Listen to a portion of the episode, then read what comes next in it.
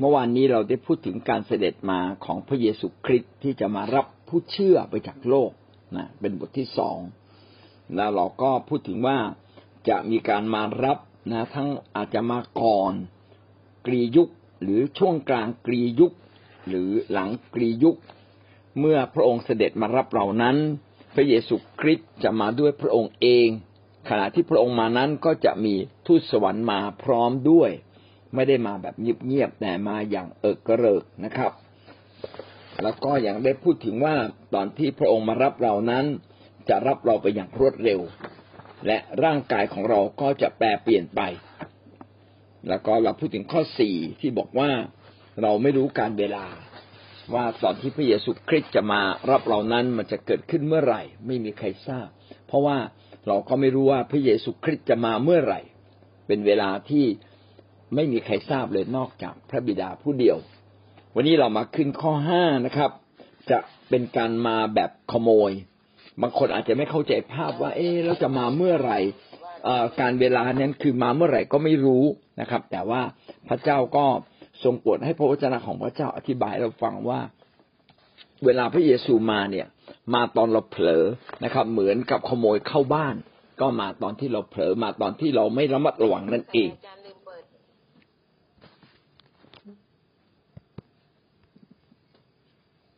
การมาแบบขโมยนะ เป็นประเด็นที่ห้าพระองค์ก็เปรียบเหมือนว่าการที่เราไม่รู้การเวลามาเนี่ย เหมือนกับการที่ขโมยเข้าบ้าน ไม่มีใครรู้หรอกครับว่าขโมยจะเข้ามาบ้านเราตอนไหนนะสมัยนี้ก็ดีนะมีกล้องก็อาจจะรู้บ้าง แต่บางทีรู้เราก็ทำอะไรไม่ได้นะครับขโมยนั้นจะมาในเวลาที่เราเผลอในเวลาที่เราไม่รู้พระวจนะของพระเจ้านี่ก็เตือนเราบอกว่า การที่พระเยซูคริสต์จะเสด็จมานั้นก็มาตอนเวลาที่บางทีเราเผลอละเราหลงละเลงกับโลกนี้ ก็เป็นสิ่งที่เตือนใจเราว่า พระองค์มาเวลาใดก็ได้ พระองค์มาเหมือนขโมย ในหนึ่งเทสโลนิกาบทที่ห้าข้อหนึ่งถึงข้อสี่นะครับ โดยเฉพาะข้อสองที่กล่าวว่า เพราะท่านเองก็รู้แล้วว่าวันขององค์พระผู้เป็นเจ้าจะมาเหมือนอย่างขโมยที่มาในเวลากลางคืน วันขององค์พระผู้เป็นเจ้าก็คือวันสิ้นโลก วันที่พระเจ้าจะมาอย่างยิ่งใหญ่นะครับ แล้วคนที่บอกว่าสงบสุขและปลอดภัยแล้ว โอ้คนนั้นนั่นแหละนะครับ อาจจะเผลอไป เพราะว่าการที่พระองค์จะมานั้นมาอย่างทันทีทันใดนะครับ เหมือนผู้หญิงจะคลอด เราก็ไม่รู้จะคลอดวินาทีไหนนะบางทีมันก็เบงอยู่นั่นแหละนะก็ไม่มาสักทีนึงแต่พอเวลาจะมาก็ปั๊บเดี๋ยวก็มาแล้วนะพอเราไม่มีทางรู้เลย นอกจากพระเจ้าจะเป็นผู้ที่กำหนดนะครับ ข้อสี่จึงเขียนได้ว่า แต่พี่น้องทั้งหลายท่านไม่ได้อยู่ในความมืดแล้ว วันนั้นจะมาถึงท่านอย่างขโมยมา เราไม่ได้อยู่ในอำนาจแห่งความมืดอีกต่อไปนะครับ เมื่อพระองค์เสด็จมาเราจะอยู่ในอำนาจแห่งความสว่างของพระเจ้าอย่างบริบูรณ์นะครับ ทุกอย่างจะเปลี่ยนใหม่เลยนะครับ ไปอย่างไปถึงความสมบูรณ์ของพระเจ้านะครับ แล้ววันนั้นที่จะมาถึงมาอย่างขโมยมา คือมาตอนที่เราคิดไม่ถึงนั่นแหละนะครับสองเป็นตัวบทที่สามข้อที่สิบแต่ว่าในวันขององค์พระผู้เป็นเจ้านั้นจะมาถึงอย่างขโมยแอบย่องมา ขโมยเวลาเข้าบ้านเนี่ยเขาจะไม่มาปรากฏตัวให้เห็นชัดๆนะครับ แต่จะแอบย่องมาตอนเผลอมาตอนมืดมาตอนหลับ มาตอนที่ไม่มีใครอยู่ ตอนที่ไม่มีใครระวัง วิวรณ์บทที่สามข้อสาม เหตุฉะนั้นเจ้าจงระลึกว่าเจ้าได้รับและได้ยินอะไร จงกระทำตามและกลับใจเสียใหม่ ถ้าเจ้าไม่เฝ้าระวัง เราจะมาหาเจ้าเหมือนอย่างขโมย และเจ้าจะไม่รู้ว่าเราจะมาหาเจ้าเมื่อไหร่วิวรณ์บทที่สามข้อสามเป็นถ้อยคำที่ดีมากว่า จงระลึกถึงถ้อยคำของพระเจ้า และกระทำตาม เพราะว่าคำของพระเจ้านั้นเป็นความจริงแท้ ให้ทำตามทุกข้อทุกตอน เพราะว่าเรื่องของแผ่นดินสวรรค์เป็นเรื่องความเคร่งครัดในในหลักการนะต้องยึดหลักการของพระเจ้านะแม้จะมีหลักการแห่งพระคุณ แต่ก็ต้องมีการเตรียมตัวนะครับ ให้ทำตามทุกประการให้กับใจเสียใหม่ อะไรก็ตามที่ไม่ตรงตามน้ำพระทัยของพระเจ้า ก็อย่าได้อยู่ตรงนั้นนะครับ ให้กลับใจทิ้ง ให้เริ่มต้นใหม่จริง ถ้าเจ้าไม่เฝ้าระวัง คือหมายความว่า ไม่เป็นไรหรอกเดี๋ยวค่อยกลับใจ ไม่เป็นไรเดี๋ยวค่อยเปลี่ยน เอาละตั้งใจเปลี่ยนแต่เปลี่ยนไม่ได้ แล้วเราก็อลุ่มอรวยนะครับ ถ้าเราเป็นคนงานในโรงงานที่เขาเข้มงวดในการผลิต เราเขาจะไม่อลุ่มอรวยต่อคุณภาพของสินค้าที่เราผลิตเลยเขาจะเข้มงวดกับเรา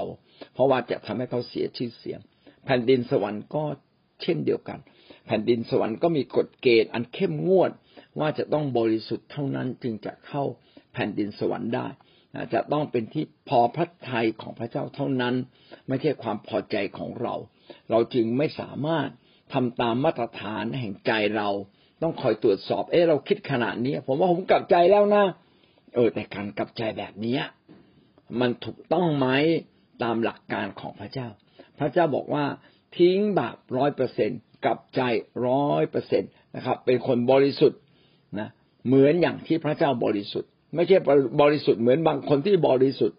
แต่เหมือนอย่างที่พระเจ้าบริสุทธิ์ ก็ไม่รู้จะเทียบกับอะไร ก็ต้องเทียบกับพระเจ้าเป็นมาตรฐานสูงสุด ถ้าเราไม่ถึงมาตรฐานสูงสุด เราก็ยังเป็นคนที่ใช้การไม่ได้หน้าที่เราคือกลับใจนะครับ เมื่อเรากลับใจชีวิตเราจะเปลี่ยนใหม่ เพราะในที่นี้ได้เขียนไว้ว่าเจ้าจงเฝ้าระวัง นะครับ ถ้าไม่เฝ้าระวัง เราจะมาหาเจ้าอย่างขโมย เราในที่นี้คือพระเยซู พระเยซูก็จะมาหาเราทั้งหลายก็คือมาในวันที่เราอาจจะพังเผลอนะก็เราจึงต้องระมัดระวังไม่พังเผลอนะครับ อย่าหลงละเลงกับโลกนี้ ก็มีปัญหาถกเถียงกันว่า พระองค์นั้นมาอย่างขโมยเนี่ยเป็นแบบไหน มาอย่างเราไม่รู้หรือมาอย่างไม่คาดฝันหรือมาอย่างลับๆนะครับ ลับๆก็คือเหมือนขโมยย่องมา ก็ไม่รู้ว่าขโมยคือตัวตนคนไหน ถูกไหมครับเขาก็ตีความเป็นมากมายเลยนะครับ ว่า เอ๊แล้วมันหมายถึงไม่คาดฝัน หรือหมายถึงว่าไม่มีใครรู้นะครับ อันนี้ก็มีความแตกต่างกันมากเล็ก ๆ น้อยๆนะครับ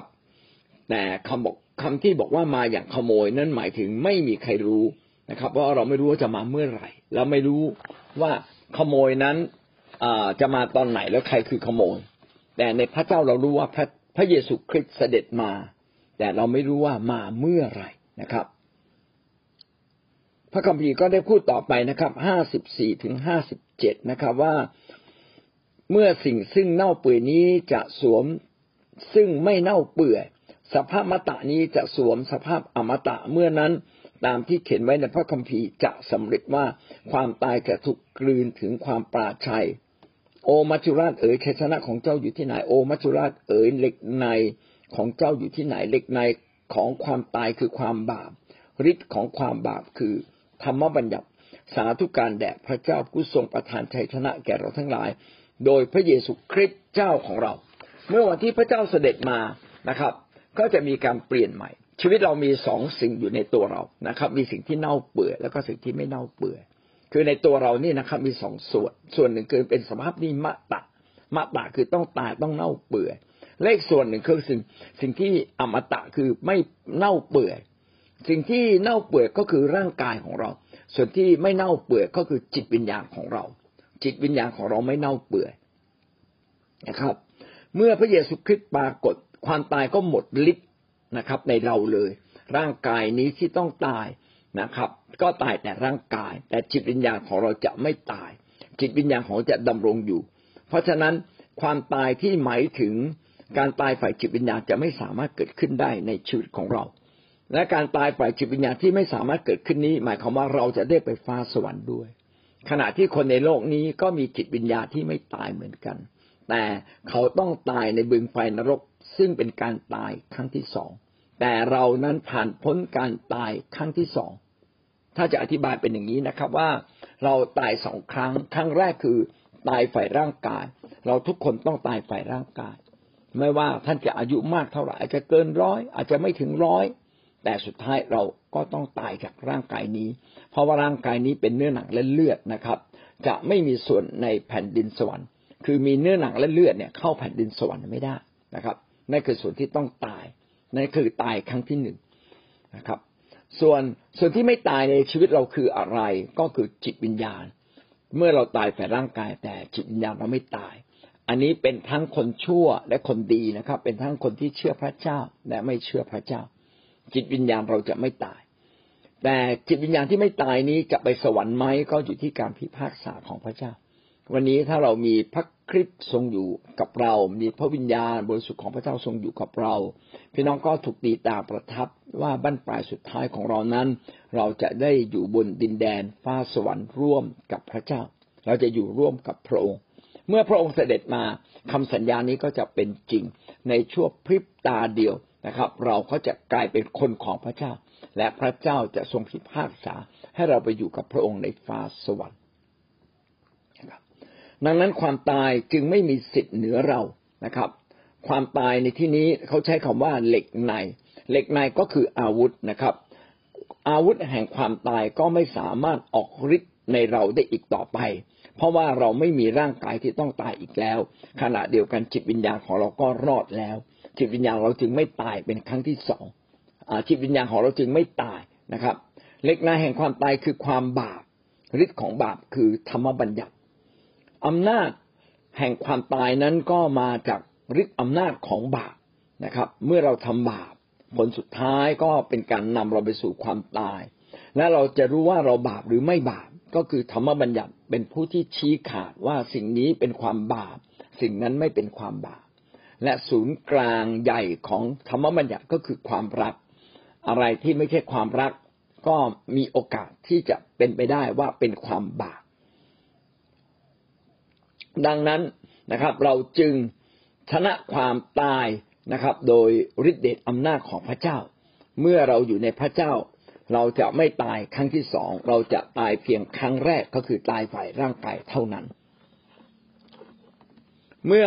เราเชื่อในพระเจ้านะครับ หลักการนี้ก็จะเกิดขึ้นในชีวิตของเรา ในคริสเตียนเราจึงบอกว่าคนที่หลับไปคนที่ตายไปแล้วเบิกเป็นเหมือนหลับไป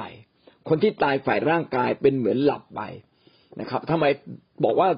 ดูเหมือนหลับไป แต่จริง ๆ แล้วมันหลับฝ่ายร่างกายนะครับ ฝ่ายวิญญาณจิตไม่ได้หลับเลย ฝ่ายวิญญาณจิตเนี่ยถูกรับไปทันที สมมติต่างว่ากอไก่เสียชีวิตในกอไก่ ในกอไก่เสียชีวิตทันทีที่ในกอไก่เสียชีวิตนั้นจะมีทูตสวรรค์มารับนะครับ มารับเขานะมามาในนามของพระเจ้า เพราะว่ามีชื่อจดไว้ใน หนังสือแห่งชีวิต พระเจ้าก็จะรับคนที่มีชื่อในหนังสือแห่งชีวิตนั้น ไปเนี่ยอยู่ในอยู่ในดินแดนหนึ่งเขาเรียกว่าแดนมอแดนคนตายหรือแดนมรณา ซึ่งแดนคนตายหรือแดนมรณานี่มีสองส่วน คือส่วนที่เป็นอ้อมอกอับราฮัมอับราฮัมหรือดินแดนบรมสุขเกษมและอีกส่วนหนึ่งนั้นเป็นดินแดนแห่งคนตายที่มีไฟเผาผลาญเผาไหม้อยู่นะครับฝ่ายร่างกายเรายังหลับอยู่ แล้วฝ่ายร่างกายจะฟื้นขึ้นมาเมื่อไหร่ครับ ฝ่ายร่างกายของเราจะฟื้นขึ้นมาในวันที่พระเจ้าจะทรงพิพากษา พร้อมกันทั่วโลกนะครับ อันนั้นคือยุคสุดท้ายของสุดท้ายเป็นสุดท้ายของยุคสุดท้าย ก็คือเมื่อพระคริสต์เสด็จมาทุกคนจะคืนร่างกายกลับคืนมา ทุกคนจะมีกายกลับคืนมา เป็นกายวิญญาณนะครับ ไม่ว่าเขาจะเชื่อพระเจ้าไม่เชื่อพระเจ้านะจะมีหมดเลย แล้วมายืนขึ้นต่อหน้า ไม่ใช่วิญญาณที่ล่องลอยนะนะครับ แต่เป็นกายวิญญาณ มีลักษณะอย่างไรก็เหมือนลักษณะพระเยซูที่เดินเหินได้นะเหาะเหินได้ แล้วก็ทะลุทะลวงได้กงน่าตื่นเต้นทีเดียวนะครับ กายวิญญาณนั้นทุกคนจะมีหมดไม่ว่าคนเชื่อพระเจ้า ไม่เชื่อพระเจ้าฟื้นขึ้นมามีกายวิญญาณ แต่ขณะที่เรามีกายวิญญาณเราจะถ้าไม่เชื่อพระเจ้า ไม่เชื่อพระเจ้าหรือไม่เชื่อการยกโทษของพระเยซู พี่น้องคนนั้นก็จะถูกผลักทิ้งลงในบึงไฟร่วมกับซาตาน มีกายวิญญาณแล้วก็ถูกเผาผลาญไม่จบไม่สิ้นตลอดเวลา แต่ขณะเดียวกันเมื่อเราเป็นคนของพระเจ้า พี่น้องก็จะกลับมีกายวิญญาณ แล้วก็มีสง่าราศีด้วยนะครับ แตกต่างจากคนที่มีกายวิญญาณ แต่ไม่ใช่เป็นคนของพระเจ้า ก็ไม่มีสง่าราศี คนฝ่ายพระเจ้าจะมีสง่าราศีนะครับ ตามสมควรแก่ที่พระเจ้าจะทรงมอบแก่เขา และเราก็จะอยู่กับพระเจ้าในฟ้าสวรรค์ตลอดไป เราจึงบอกว่าคนที่ตายไปเป็นเหมือนคนที่ล่วงหลับไป เพราะว่ากายวิญญาณนั้นนะครับวันหนึ่งจะกลับมา แม้กายฝ่าย ใบเนื้อหนังมันจะตายไป แต่กายฝ่ายวิญญาณจะปรากฏขึ้น เมื่อวันที่พระเจ้าเสด็จมาพิพากษา หรือการที่พระเจ้าเสด็จมาครั้งที่สองนั่นเองหนึ่งเทสโลนิกาบทที่สี่ข้อสิบสามถึงข้อสิบสี่ดูก่อนพี่น้องทั้งหลายเราไม่อยากให้ท่านไม่ทราบความจริง เรื่องคนที่ล่วงหลับไปแล้ว ล่วงหลับไปแล้วก็คือคนที่ตายครั้งที่หนึ่งเรือนร่างตายร่างกายได้ตายไป เพื่อท่านจะไม่ทุกโศกเศร้าอย่างคนอื่น ๆ ที่ไม่มีความหวัง คนในโลกนี้เมื่อมีคนหนึ่งตายไปก็ ก็รู้สึกว่าเว รู้สึกสิ้นหวังว่าคนที่เรารักได้จากเราไปแล้วนะครับ ผมก็พบว่าเพื่อนๆหลายคนที่สามีเขาบางภรรยาเขาตายไปก็ทุกข์ใจนะครับ คนนี้ทุกข์ใจโศกเศร้า เพราะว่าเขาไม่มีความหวัง เพราะว่าวันหนึ่ง เขาจะถูกฟื้นขึ้นมานะครับ และฟื้นทั้งฝ่ายร่างกาย เขาไม่มีความหวังว่าเขาจะได้ขึ้นสวรรค์ด้วยเขาจึงไม่รู้สึกตื่นเต้นหรือมีความสุขเหมือนอย่างเราทั้งหลายที่ แม้ตาย เราก็จะมีความหวังว่า ไม่เป็นไรเราจะได้พบกันในฟ้าสวรรค์ เรายังมีชีวิตอีกชีวิตหนึ่ง คือชีวิตฝ่ายจิตวิญญาณที่เราจะได้อยู่กับพระคริสต์ตลอดไป คนไม่มีความหวังก็เป็นคนที่น่าเห็นใจนะครับ แล้วก็คนที่ไม่มีความหวังใจก็จะเป็นคนที่จะปิดชีวิตตัวเองทิ้ง เพราะในเมื่อเราเชื่อพระเยซูทรงสิ้นพระชนและทรงคืนพระชนแล้ว โดยพระเยซูนั้นพระเจ้าจะทรงนำบรรดาคนที่ล่วงหลับไปแล้วนั้นมากับพระองค์ คนที่ตายก็จะกลับฟื้นคืนมาในฝ่ายร่างกายอีกครั้งหนึ่งนะครับ แล้วก็มาอยู่กับพระองค์ไปกับพระองค์ในฟ้าสวรรค์นะครับ ในที่สุด ในข้อนี้เราขอบอกให้ท่านทราบว่า ให้ท่านทราบตามพระวจนะขององค์พระผู้เป็นเจ้าว่า เราผู้ยังเป็นอยู่และคอยองค์พระผู้เป็นเจ้าเสด็จมา จะล่วงหน้าไปคนจะล่วงหน้าไปก่อน คนเหล่านั้นที่ล่วงหลับไปแล้วก็หาไม่ได้ ด้วยว่าองค์พระผู้เป็นเจ้าจะเสด็จมาจากสวรรค์ด้วยพระดำรัสพระดำรัสสั่ง ด้วยสำเนียงเรียกของเทพบดีด้วยเสียงแตรของพระเจ้าและคนทั้งปวง ในพระคิดที่ตายแล้วจะเป็นขึ้นมาก่อน จะเป็นขึ้นมาก่อน เอาละเดี๋ยวเอาดูทีละประเด็นนะครับ ก็คือหมายความว่าวันที่พระเยซูคริสต์เสด็จมาปึ้งปับเราจะฟื้นขึ้นขึ้นมา โดยเฉพาะคนที่ยังรักษาความเชื่อไว้วางใจ คนที่ยังหวังใจในการเสด็จมาของพระเจ้า พี่น้องคนเหล่านี้นะครับ จะฟื้นขึ้นมา จะฟื้นขึ้นมา ทีนี้คนบางคนยังไม่ตายขณะที่พระเยซู คริสต์เสด็จมานั้นจะเกิดอะไรขึ้น เขาบอกว่าเราจะไม่ไปก่อนนะครับ แต่จะไปพร้อมๆกัน คือขณะที่คนของพระเจ้านั้นถูกรับขึ้นไปฟ้าสวรรค์ขณะที่ยังเป็นอยู่ กับคนตายนั้นก็จะเกิดขึ้นในเวลาที่ไล่เลี่ยกันพร้อมๆกัน แสดงว่าอะไรว่า แสดงว่าในยุคสุดท้ายที่พระเจ้ามาพิพากษาโลกและโลกสิ้นสุดลง มันเกิดขึ้นชั่วพริบตาเดียวจริงๆเลยแป๊บเดียวเลย อยู่ดีๆนะฮะ คนที่ตายไปทั้งหมดก็ฟื้นขึ้นมา มีร่างกายนะครับ แล้วก็อย่างที่บอกไว้ว่ามีร่างกายแบบมีสง่าราศีเป็นคนไปพระเจ้าที่จะไปสวรรค์กับพระองค์ กับขณะเดียวกันอีกพวกหนึ่งนั้น ฟื้นขึ้นมาแล้วไม่มีสง่าราศีแล้วก็ยังต้องถูกที่ว่าจะลงโทษ จนถึงบึงไฟนรกร่วมกับซาตาน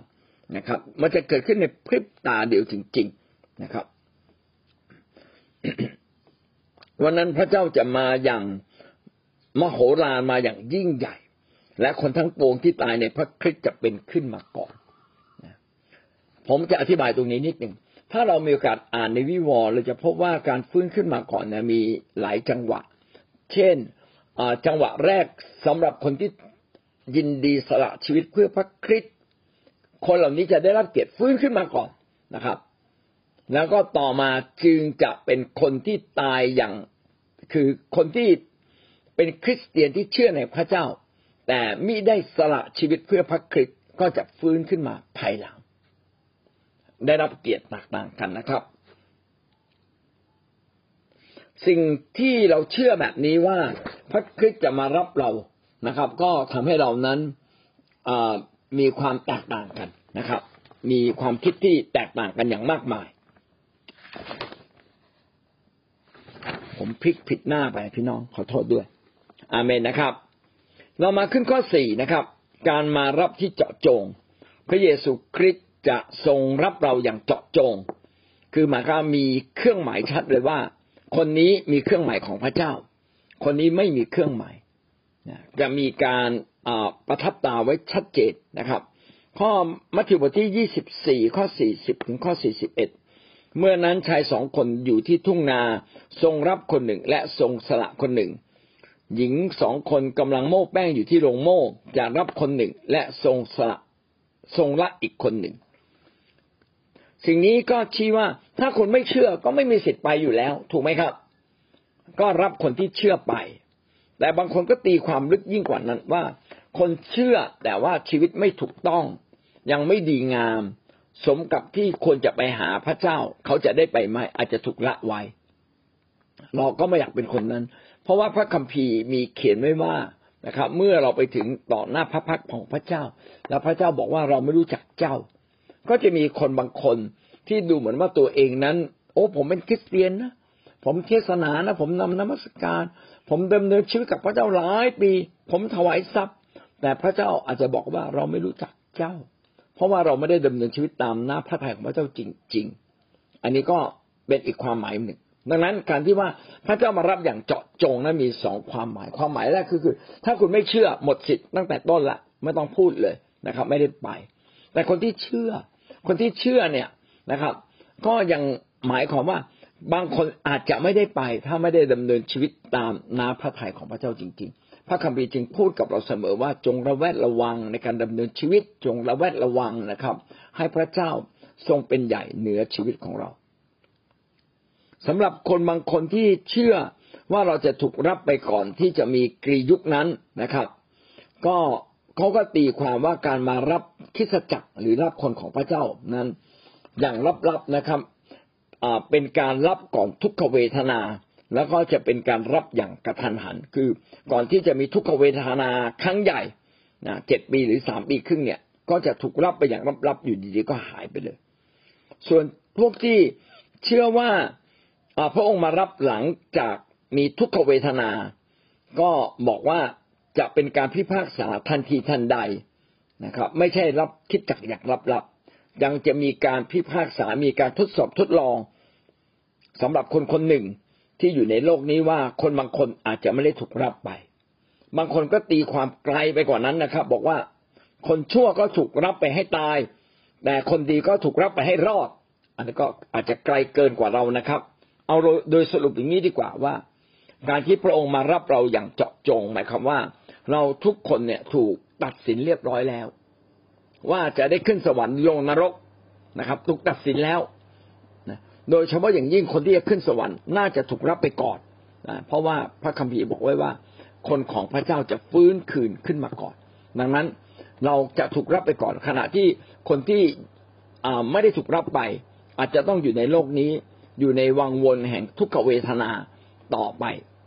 นะครับ ซึ่งประเด็นตรงหลังนี้ก็ยังถกเถียงกันว่า เอเราถ้าพระเจ้า มารับเรานั้นมารับก่อนทุกขเวทนา หรือกลางทุกขเวทนาหรือหลังทุกขเวทนา เราไม่รู้แต่แต่เรารู้อย่างเดียวว่าถึงเวลานั้นพระเจ้ามารับเราแน่นะครับประการที่เจ็ดนะครับ การมารับเรานะครับ การมารับไปให้เราจะมีกายใหม่ เราจะได้กายใหม่ คือขณะที่มารับเราเราจะมีกายใหม่ทันทีนี่คือข้อที่เจ็ด ผมขอทวนนิดหนึ่งนะครับ วันนี้เราพูดถึงข้อห้าว่าจะมาอย่างขโมย ข้อที่หกจะมารับเราอย่างเจาะจง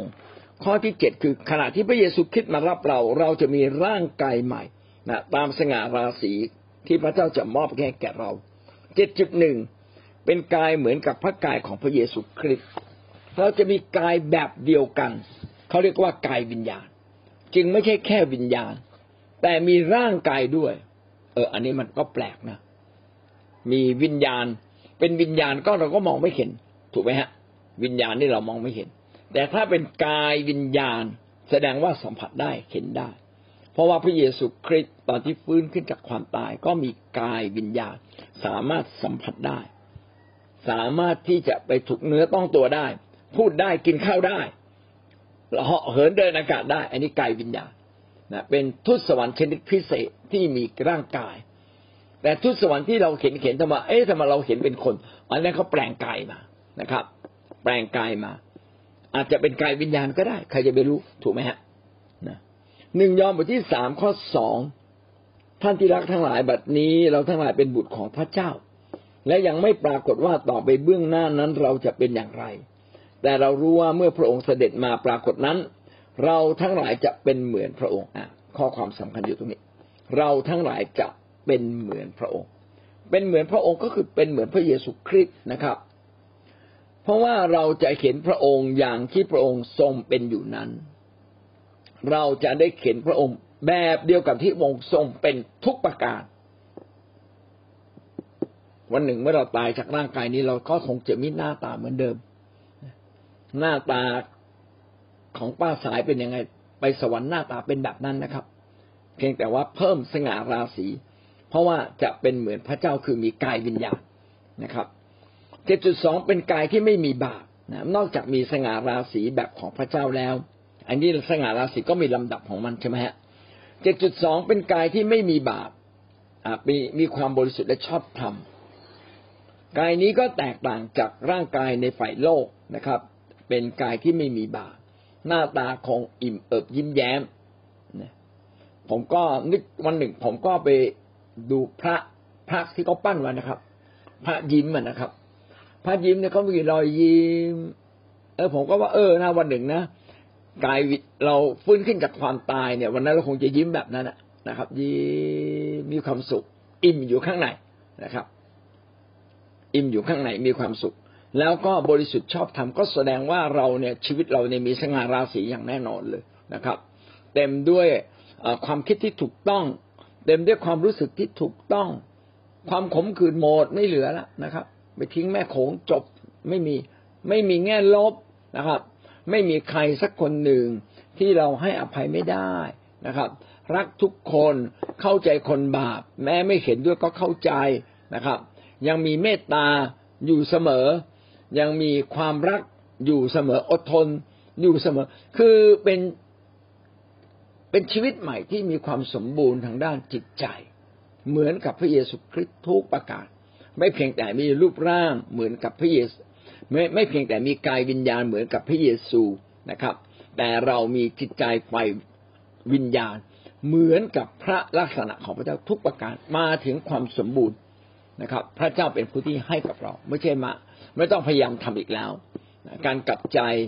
บนสวรรค์ไม่มีมีเฉพาะในโลก ในโลกก็กลับใจเพื่อเราจะใกล้ความสมบูรณ์มากขึ้นมากขึ้นเปลี่ยนแปลงมากขึ้น แต่พอมาถึงสวรรค์นะครับ ทันทีที่เราตายแล้วก็เป็นขึ้นมาใหม่ ทั้งไปร่างกายวิญญาณนั้น เราก็เป็นเหมือนพระเยซูเลยคือ บริสุทธิ์ทางความคิดจิตใจทุกประการหนึ่งยอห์นบทที่สามข้อสองถึงข้อสามนะครับ เราทั้งหลายจะเป็นเหมือนพระองค์ ข้อสามกล่าวว่า ทุกคนที่มีความหวังอย่างนี้ ก็ชำระตนให้บริสุทธิ์ดังที่พระองค์ทรงบริสุทธิ์เราถูกชำระในพริบตาเดียวเลยนะครับ เหมือนกับเอาเหล็กขึ้นสนิมแล้วก็ไปขัด ขัดจนสนิมออกแล้วก็ไปชุบสีพลึบขึ้นมาอ่าเป็นสีใหม่ เราก็ถูกชุบให้มีชีวิตที่บริสุทธิ์ทันทีนะครับ ถูกชำระภายในทันที นั่นก็คือสองประการแล้วนะครับกายใหม่นั้นเป็นกายวิญญาณกายใหม่ แล้วก็มีสง่าราศีกายใหม่ นั้นเป็นกายที่บริสุทธิ์ไม่มีบาปประการที่สามเป็นกายอมตะ อมตะแปลว่าไม่ตายอะแปลว่าไม่มตะแปลว่าตายนะครับ กายของเรานั้นเป็นกายใหม่ที่พระเจ้าให้กับเราเป็นร่างกายที่ไม่ตายอีกต่อไปนะครับ เป็นร่างกายฝ่ายวิญญาณที่จะอยู่นินิรันดร์ถาวรหนึ่งโครินโตสิบห้า ข้อห้าสิบเอ็ดถึงข้อห้าสิบเจ็ดเราก็เรียนไปแล้วนะครับหนึ่งโครินโตบทที่สิบห้าดูก่อนพี่น้องทั้งหลายข้าพเจ้ามีความล้ำลึกที่จะบอกแก่ท่าน คือว่าเราจะไม่ล่วงหลับหมดทุกคน แต่เราจะถูกเปลี่ยนแปลงใหม่หมด พระคัมภีร์ก็พูดถึงว่าคนบางคนเนี่ยยังไม่ต้องตายก่อน